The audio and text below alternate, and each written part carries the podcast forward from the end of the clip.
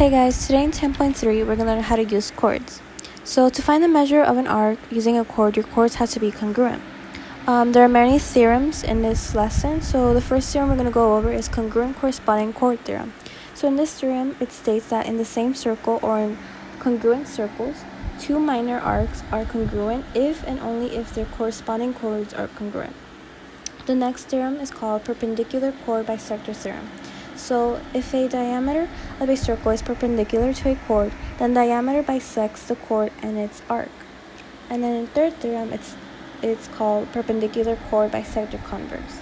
So if one chord of a circle in a perpendicular bisector of another chord, then the first chord is a diameter. And then in our last theorem, it's called equidistant chord theorem. So in this theorem, it states that in the same circle or in congruent circles, two chords are congruent if and only if they are equidistant from the center. And yeah, that's pretty much it for today's lesson. That's what I learned. Thank you for listening, and yeah, bye.